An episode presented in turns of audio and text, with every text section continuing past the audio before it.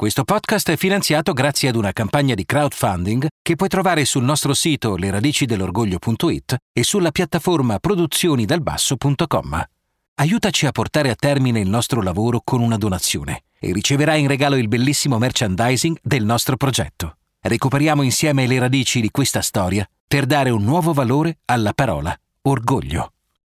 Pannella, vecchio politico, disse ok, per adesso abbiamo parlato di lei, però noi vogliamo che un nostro dirigente diventi l'animatore dell'Arcilei. Io conoscevo Don Marco di fama perché essendo un meridionale appassionato di lotte popolari, leggevo le cose che arrivavano da quella sua parrocchia. Erano disponibili circa 50 posti ed erano riservati solo a donne, né figli né figlie.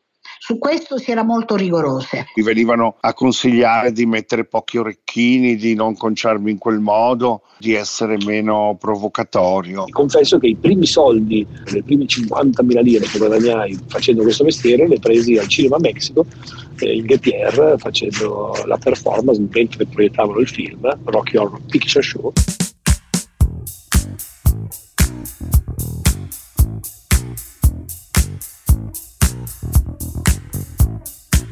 1981. In quest'anno un cittadino irlandese denuncia le leggi repressive del proprio paese. Parliamo dell'Irlanda del Nord, non della Repubblica Irlandese, che le ha anche più repressive, perché la polizia, perquisendo il suo appartamento col pretesto di trovarvi stupefacenti, viene in possesso della sua corrispondenza personale e ritiene che in essa affiorino evidenze di rapporti omosessuali. L'individuo, che subisce un pesantissimo interrogatorio, decide di ricorrere alla Corte europea dei diritti dell'uomo e quest'ultima gli dà ragione. Il trattamento a cui è stato sottoposto è in contrasto con l'articolo numero 8 della Dichiarazione europea dei diritti. Questo è il primo passo in sede comunitaria in materia di diritti degli omosessuali, ma la strada, per il momento, almeno in Italia, è ancora tutta in salita. Dello stesso anno è anche la raccomandazione numero 924, datata 1 ottobre, e intitolata Sulla discriminazione contro gli omosessuali, nella quale l'Assemblea parlamentare del Consiglio d'Europa esorta gli Stati dell'Unione a garantire pari trattamento alle persone omosessuali. Questa raccomandazione rimarrà del tutto inascoltata nel nostro Paese.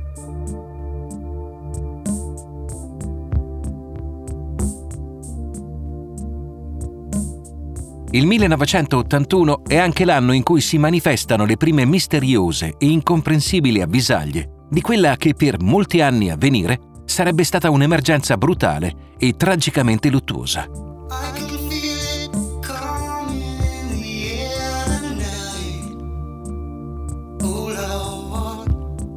3 luglio sul New York Times appare un articolo a firma del giornalista Lawrence Altman intitolato Raro cancro osservato su 41 omosessuali.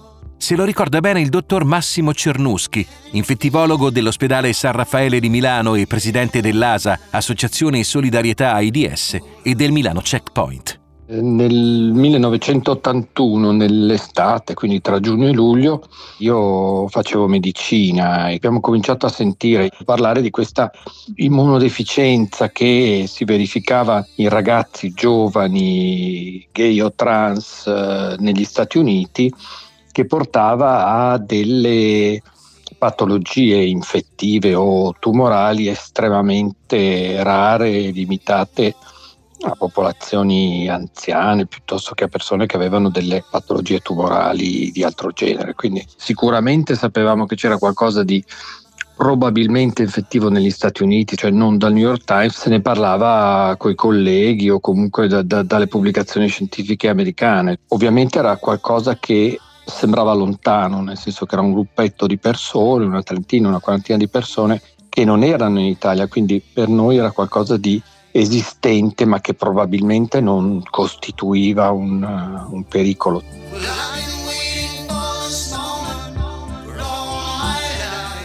Illusione che sarebbe durata poco, come vedremo nei prossimi episodi del nostro podcast.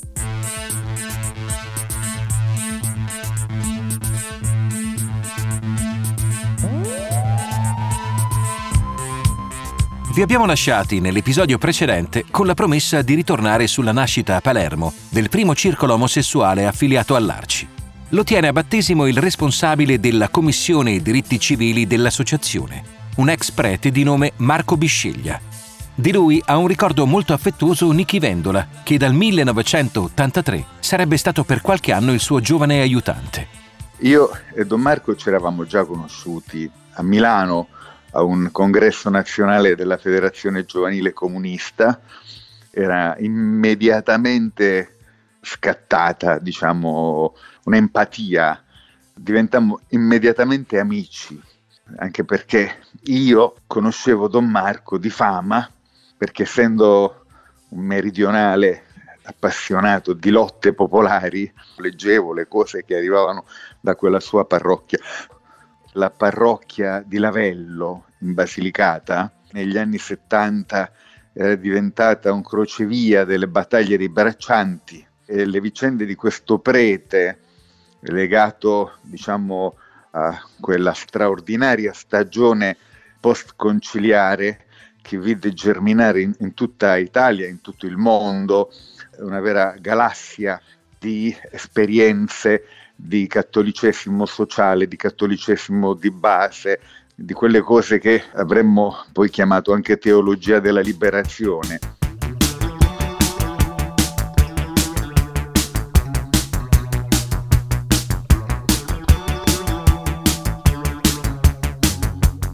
Anche Enrico Menduni, che all'inizio degli anni Ottanta era presidente nazionale dell'Arci, ha un ricordo molto personale di Don Marco Bisceglia.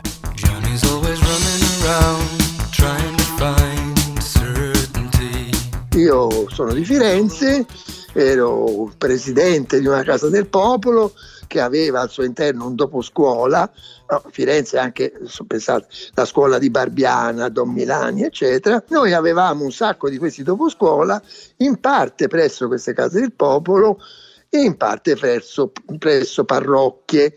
C'era l'isolotto, no? allora c'era Don Mazzi, c'era il dissenso cattolico, insomma era una cosa molto importante.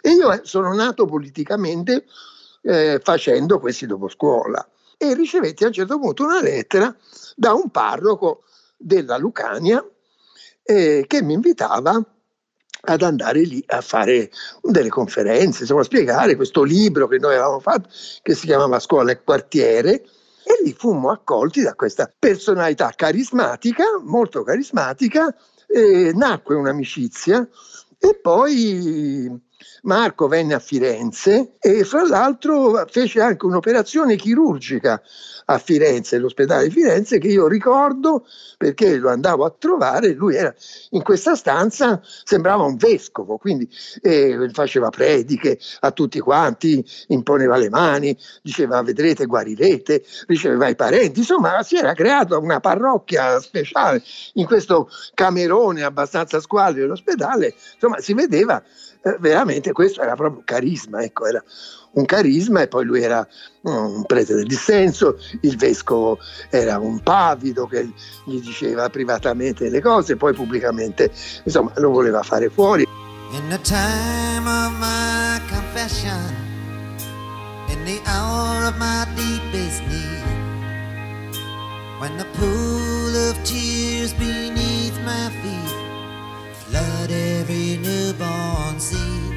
Sulle difficoltà di Don Marco in seno alla Chiesa cattolica ci illumina Francesco Lepore, autore del bellissimo libro sul delitto di Giarre ed ex sacerdote un cattolicesimo riletto in chiave marxista leninista quindi come opzione anche per i poveri, era già un, un, tema sicuramente che poneva Marco Bisceglia in difficoltà con le gerarchie. In più iniziano gli aperti sostegni a quelle che sono ovviamente eh, le campagne, pensiamo alle campagne ovviamente libertarie, il referendum ovviamente per, per divorzio ed aborto, chiaramente questo negli anni. Succede poi la eh, drammatica esperienza con i due giornalisti del Borghese i quali si fingono omosessuali e chiedono a Don Marco di essere benedetti. E, e succede che ovviamente eh, la notizia viene data, vengono rivelati anche ovviamente passaggi del, del, della conversazione avuta con Marco Bisceglia e succede che cosa? Succede che ovviamente il vescovo Monsignor Vairo è costretto ad intervenire rimuovendolo dalla, dalla parrocchia. La sospensione quando avviene? Avviene nel 79 Nel 79 eh, Marco Bisceglia si candida nel collegio di Potenza tra le file del Partito Radicale, non viene eletto, ma la stessa sua candidatura, essendo lui un sacerdote, gli costa la sospensione a divinis. Ed inizia a questo punto la fase, possiamo dire così, più prettamente attivistica eh, di Marco, attivistica in senso per i diritti delle persone omosessuali, che lo vede ovviamente impegnato nel, nel neonato Comitato per i diritti dell'Arci.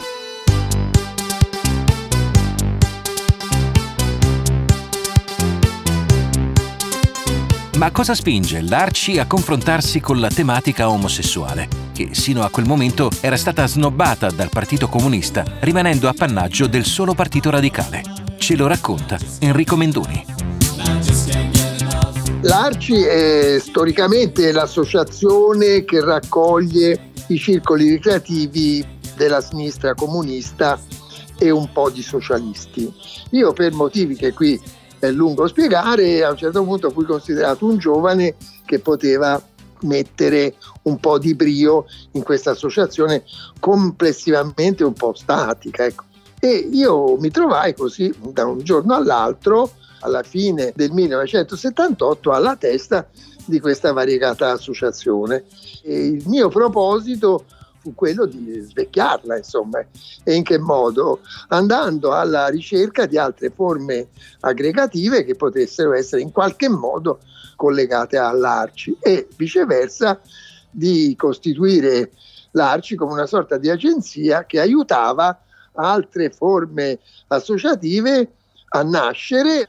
Ecco, fra queste pensate, diciamo, ci fu anche quella di rivolgersi al movimento omosessuale. E quindi io mi dedicai appunto con zelo a questa mansione, naturalmente vincendo le eh, comprensibili ma non fortissime obiezioni interne e questo era in qualche modo legato anche a un progetto di espansione politica dell'Arci, in particolare nei confronti di una forza politica che andava molto per conto suo, ma quanto a Cassino ne aveva fatto molto più di noi, e cioè il Partito Radicale. Io eh, presi contatto con Marco Pannella e gli proposi sostanzialmente una forma di collegamento del Partito Radicale con l'Arci, per cui alla fine noi cercammo di far confluire ecco, quanto rimaneva del fuori o una sorta di scissione del fuori, non ho mai capito bene, insomma un gruppo di persone faceva riferimento al Partito Radicale ma a un certo punto Pannella, vecchio politico, disse ok, per adesso abbiamo parlato di idee, però noi vogliamo che un nostro dirigente diventi l'animatore dell'Arcigay. E qui è successa una cosa stranissima perché il nome che lui fece era un nome che io conoscevo benissimo.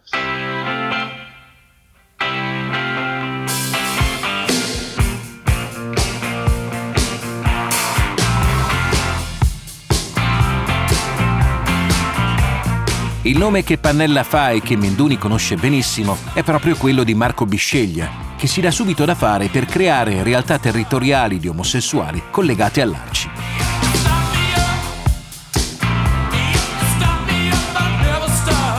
La prima di queste, come abbiamo visto, è l'Arci-Gay di Palermo. Solo più avanti quel trattino si sarebbe perso per strada. L'attivista Vincenzo Scimonelli, uno dei fondatori del Circolo Palermitano, ricorda i primi momenti di quell'avventura. Dal punto di vista dell'Arci era fondamentale avere un'altra associazione eh, eh, nel proprio carnet, per così dire. E anche dal punto di vista del presidente regionale dell'Arci significava giustificare il proprio ruolo di Pigmalione agli occhi del, della dirigenza nazionale a Roma, i quali, essendo dei burocrati, a loro importava il numero di soci. Fra l'altro avevamo fatto un sacco di attività, eh, manifestazioni di tutti i tipi e così via. Però ecco, era importante per l'Arci istituzionalizzare, formalizzare questa nuova realtà. Io ho sempre pensato una cosa, innanzitutto nessuno di noi del primo nucleo fondativo dell'Arcigay di Palermo abbiamo mai avuto l'idea di fare dell'attività politica la nostra professione. Allora, quando fondammo l'associazione dal notaio, era presente anche la moglie di Franco Lovecchio. Nessuno voleva fare il presidente. Tutti pensavano che lo dovessi fare io, ma io non ne avevo la minima voglia, non era il mio ruolo. Non... Io avevo proposto Franco Lovecchio. Franco Lovecchio dice: No, io non lo voglio fare, lo deve fare Salvatore Scardina. Salvatore dice: Io quando mai? Poi io sono troppo esposto col fuori, mi metto a fare il presidente del, dell'Arcigay. Che figura ci faccio? Bla bla bli bli. Anche a questo punto dico: propongo una donna. Lilla lo e Lilla fa, dice: Ma scusate, no, non me la sento. Anche Massimo Milani, altro fondatore del circolo Arci-Gay di Palermo, ricorda bene quei primi momenti.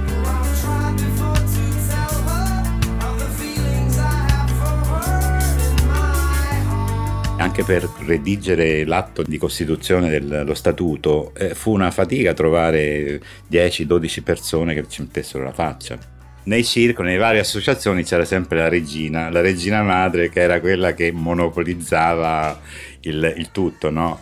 Nel fuori c'erano due di regine, Giuseppe Di Salvo, Piero Montana, e quindi l'Arciche nasce anche questo modo, trovare la persona che aveva meno carisma, no? Ed era Salvatore Trentacoste, che era una persona deliziosa, con una vocina angelica, una persona bassina, con i capelli neri, un po' a caschetto, sempre gli zoccoletti e, e, e pantaloni a zampa d'elefante. Ed era meraviglioso, timidissimo, ecco lui, sei tu, proprio per, per avere proprio una cesura no? da quel modello verticistico e fare un'associazione più orizzontale. L'attivazione del circolo è immediata. Il 12 giugno Arci Gay Palermo organizza un dibattito intitolato Arci Gay e Forze Progressiste, a cui partecipa anche Marco Bisceglia, e il 28 giugno, in occasione dell'anniversario dell'orgoglio gay, una festa nazionale.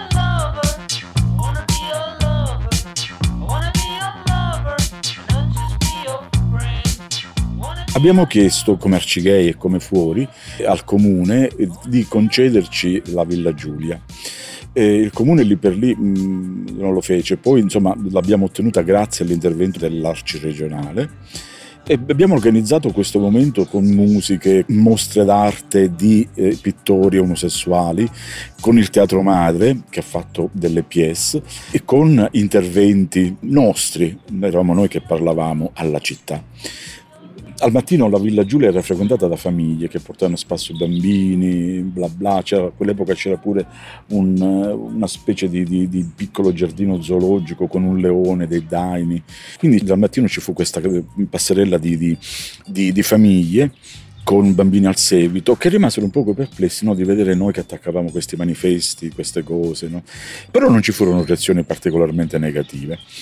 Poi all'improvviso verso sera, cominciò ad arrivare alla città migliaia di persone che venivano lì per, proprio per la manifestazione, perché il giardino di solito al tramonto viene chiuso. Gente che ballava, che cantava tutta la notte fino alle, alle ore piccole. Fu un successone. Per il fuori questa, anche se è stata una cosa importante anche per loro, ma non era la prima manifestazione pubblica. Per noi eh, Arcigay sì.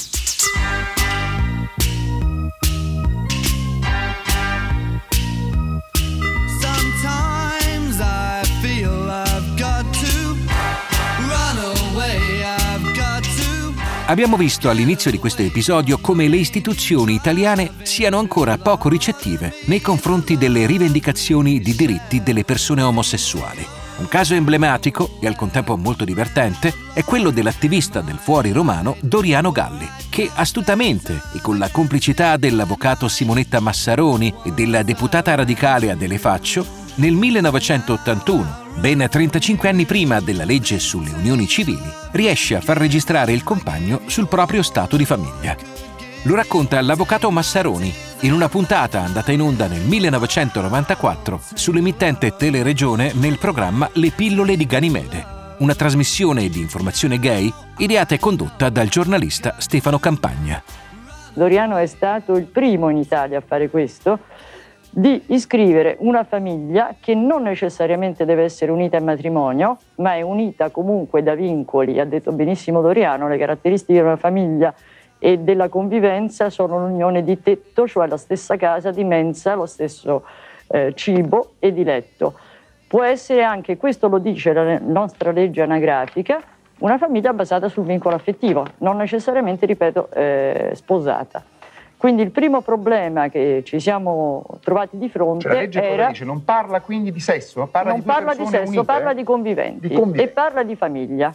Quindi non specificando, Quindi non il sesso, specificando avete, il sesso. Diciamo, eh, trovata la legge, trovato eh, l'inganno tutto sommato, No. perché forse nel legislatore non c'era questa idea. Probabilmente non c'era questa idea, però non ha ritenuto di specificare e a questo punto la convivenza può essere stabilita fra qualsiasi persona, può essere una convivenza appunto stabilita anche sulla base dell'affetto.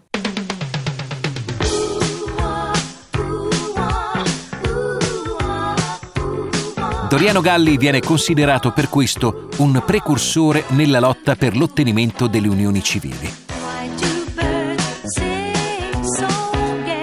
Nella stessa trasmissione Adele Faccio, fondatrice della Lega per i diritti sessuali della persona, ricorda il giorno in cui Doriano riuscì nella sua impresa. È stato divertentissimo perché la- era una cancelliera che stava scrivendo a macchina, scriveva a macchina i nomi, ha scritto Galli Doriano e fin qui tutto andava bene. Poi quando si è trattato del secondo nome non riusciva a rassegnarsi di trascrivere l'altro nome maschile. E continuava a voler scrivere Patrizia. E io dicevo no guardi si tratta di Patrizio.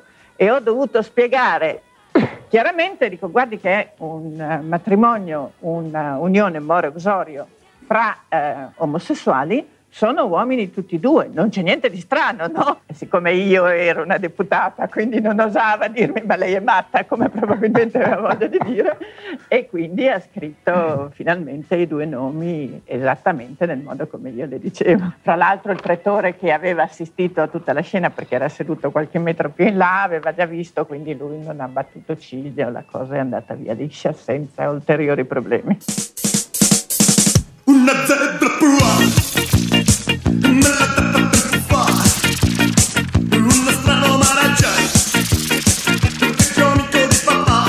Anche nella televisione di Stato, forse più per disattenzione che per espressa volontà, può accadere che si allarghino le maglie del moralismo di stampo democristiano. Una delle trasmissioni più innovative e originali della TV italiana, Mr. Fantasy, condotta da Carlo Massarini, è il palcoscenico di una fortunata mutazione artistica di Ivan Cattaneo. La transizione dall'Ivan cantautore all'Ivan, diciamo così, interprete e fautore del revival, del remake degli anni 60, non era inteso come un passaggio definitivo a qualcosa di diverso, perché era un gioco che io ho messo in piedi, supportato anche da una trasmissione televisiva importantissima, Mr. Fantasy, che dava adito ai primi videoclip dell'epoca io ho fatto una specie di operazione di archeologia moderna, Gegege, i Vatussi o la bambolina che fanno noi erano proprio dimenticati completamente, non, non c'era la- l'uso televisivo di riproporli o roba del genere, erano proprio sepolti. Ma il grande disegno poi nascosto, però che è uscito fuori con grande clamore, era che c'era l'unione del diavolo e dell'acqua santa, bene o male, perché erano canzoni dimenticate, però abbastanza nella memoria comunque collettiva cantate da un personaggio che era assolutamente destabilizzante, era un personaggio che era considerato quasi diseducativo, eh, era un gay ante litteram se vogliamo e quindi eh, quest'unione fra il sacro e il profano ha creato una mistura micidiale che ha creato un grande successo, anche perché poi le canzoni di allora, degli anni 60, di 30 anni prima, eccetera, assumevano un significato completamente diverso cantato da un gay, perché nessuno mi può giudicare, aveva una valenza ancora più forte che cantata da una donna. Nessuno mi può giudicare nemmeno te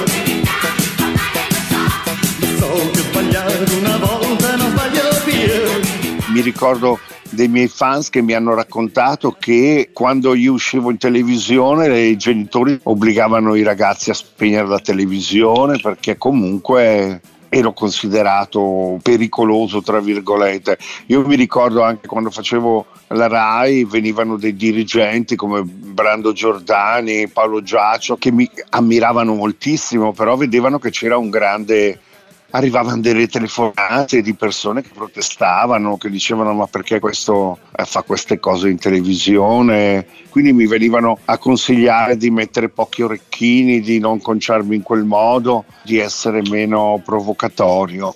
Io me ne fregavo altamente perché comunque io volevo fare quello che volevo a livello artistico. La mia immagine non era studiata a tavolino, non c'erano dietro degli sponsor, eh, come Gucci, Prada o roba del genere.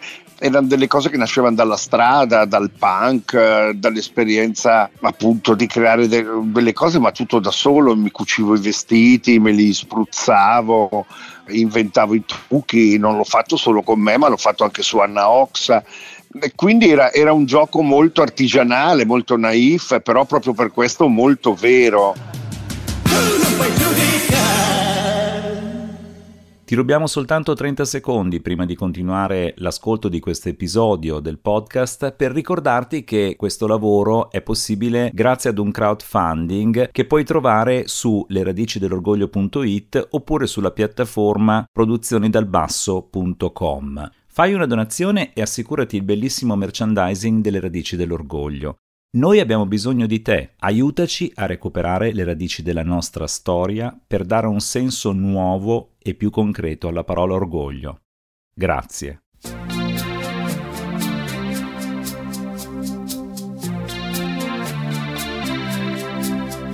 Come abbiamo già visto nello scorso episodio, anche il mondo lesbico è in pieno fermento e un grottesco fatto di cronaca accaduto in Sicilia, ad Agrigento, spinge le donne a scendere in piazza ce lo ricorda l'attivista e saggista Paola Guazzo.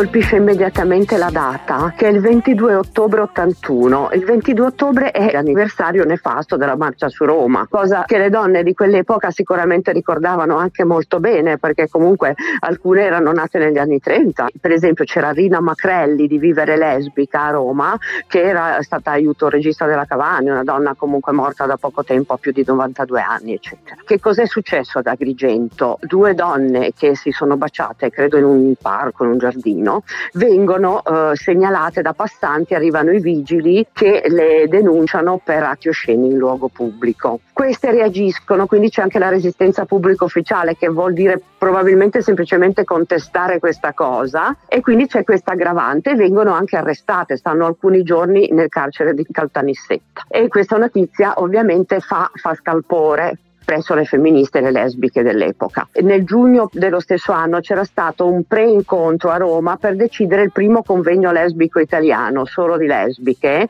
di lesbiche non appartenenti al fuori, perché in realtà un movimento lesbico che ha anche espresso i suoi striscioni alla manifestazione dell'8 marzo del 79 c'era, ma era collegato alle donne del fuori. Queste invece vengono da ambiente femminista, quindi decidono comunque di reagire a questa cosa. Loro hanno anche in programma per il dicembre sempre appunto questo convegno. Quindi si sentono tra varie realtà italiane, eh, il Phoenix di Milano, la linea lesbica fiorentina, ci sono a Roma almeno tre gruppi Vivere Lesbica, CLR, Coordinamento Lesbiche Romane ed altre realtà di tutta Italia. All'epoca a Milano c'è addirittura un gruppo che è lo stato embrionale dell'ILGA, di quella che poi sarà l'ILGA, che è un gruppo di donne che hanno contatti con le realtà europee e, e quindi si mettono d'accordo e fanno questo sit-in davanti al Pantheon a Roma il 22 ottobre, dove ci sono anche cartelli in cui il lesbismo viene espresso. E c'è anche divertente i baci agrigentini, che è il logo dei baci perugina, però trasformato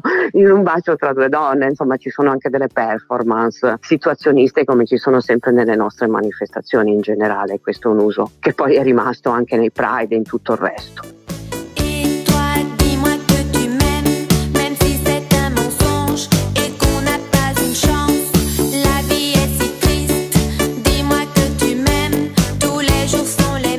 Anche le reti sociali delle lesbiche si stanno intensificando. Le occasioni di incontro e di confronto si moltiplicano. Un esempio è quello di un appuntamento estivo che vede la sua prima edizione proprio in Sicilia nel 1981. Ce ne parla l'attivista lesbica Lia D'Urso. Era il campo donne di Adelfia, così si chiamava, perché era una struttura mm, alla buona, aperta e ospitale, che, di proprietà della Chiesa Valdese ed era eh, tutta sulla spiaggia anche se spartana, aveva una sua incredibile bellezza. Era sulle dune di sabbia. Erano disponibili circa 50 posti ed erano riservati solo a donne, né figli né figlie. Su questo si era molto rigorose.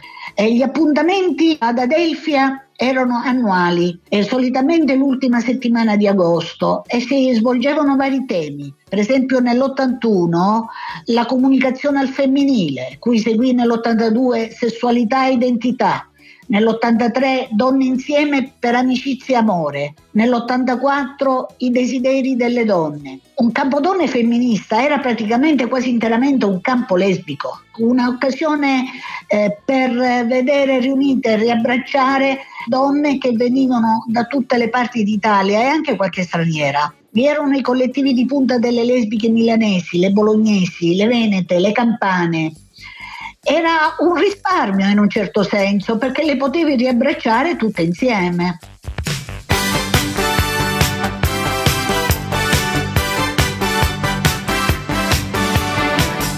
Il 22 dicembre del 1981 esce nelle sale italiane Culo e Camicia, film in due episodi diretto da Pasquale Festa Campanile.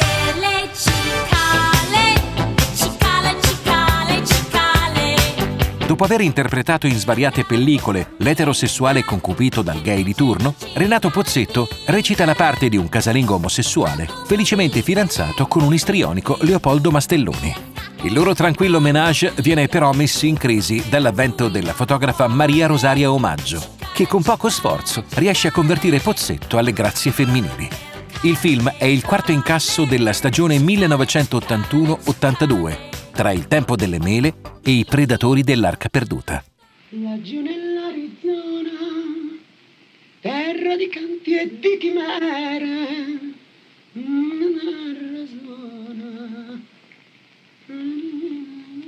Truciolone, mm. hai preso tu la mia crema da notte?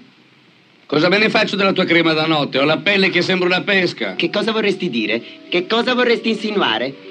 Parliamone un po'. Forse io ho la pelle rugosa? Volevo solo dire che non ho preso la tua crema da notte. E poi ricordati, donna rugosa, donna virtuosa. Oppure schifosa. Ma che stai, ancora incazzato? Sì. E invece non è vero. Altrimenti non ricameresti le mie iniziali sul fazzolettino.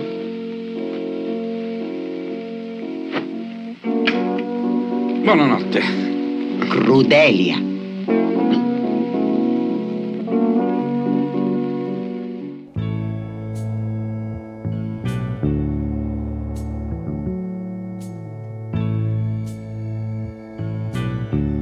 Un film decisamente di culto nel mondo anglosassone alla fine degli anni 70 è senz'altro il Rocky Horror Picture Show, la versione cinematografica del musical di Richard O'Brien. All'inizio degli anni 80 la Frankenfurter mania contagia anche l'Italia e il vettore di questa infezione è Claudio Bisio, che generosamente ci regala un ricordo mentre in macchina sta correndo su un set. Nel 1981 io giovane allievo della scuola civica d'arte drammatica Piccolo Teatro di Milano. Durante una vacanza estiva tra il secondo e il terzo anno di scuola vado a Londra e vedo il musical The Rocky Horror Show. Prendo gli spartiti, compro nei foyer, porto a Milano e propongo ai miei compagni di classe eh, di farlo, metterlo in scena in teatro. Era già finito il film, era già un piccolo cult. Eh, devo dire, per la scuola abbastanza classica che faceva Brecht, Pirandello, Chekhov, eh, Sofocle, eccetera, eccetera, era forse un po' forte metterlo in scena come saggio di, di fine anno. Eh, però tr- trovammo l'insegnante di canto, la grandissima Luisa Tescari, che complice nostra lo fece, eh, decise di farlo come saggio di canto, sono tante canzoni, ma lo allestimmo proprio con costumi, una messa in scena davvero dal vivo. E così. Facevo Rocky Horror Show, io facevo Brand Major, e poi venne un certo Antonio Sancassani, che era tuttora il, il responsabile, il gestore, padrone del Cinema Mexico di Milano, che già faceva eh, proiettava il film e ci propose di fare vive lo spettacolo nostro, avevamo già i costumi, boa, le, cal- le, le, le ghettiere, tutto quanto, e ci propose di andare a fare il venerdì sera a mezzanotte eh, l'happening come, come facevano a Londra, ci disse. E così facemmo, quindi vi confesso che i primi soldi, eh, le prime 50.000 lire che guadagnai facendo questo mestiere, le presi al Cinema Mexico eh, in Getier facendo la performance mentre proiettavano il film Rocky Horror Picture Show. When I saw Jeanette Scott fight a trivet that spits poison and kills. Questa puntata è dedicata alla memoria di Don Marco Bisceglia, Doriano Galli e Adele Faccio.